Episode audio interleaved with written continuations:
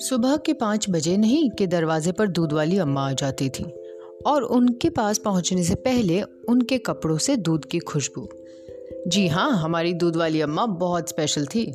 हाथों में मोटे मोटे कड़े और उससे भी बड़े वाले सिल्वर एंकलेट्स पैरों में। और उनकी गोल्डन नोज़ रिंग तो देखने लायक थी।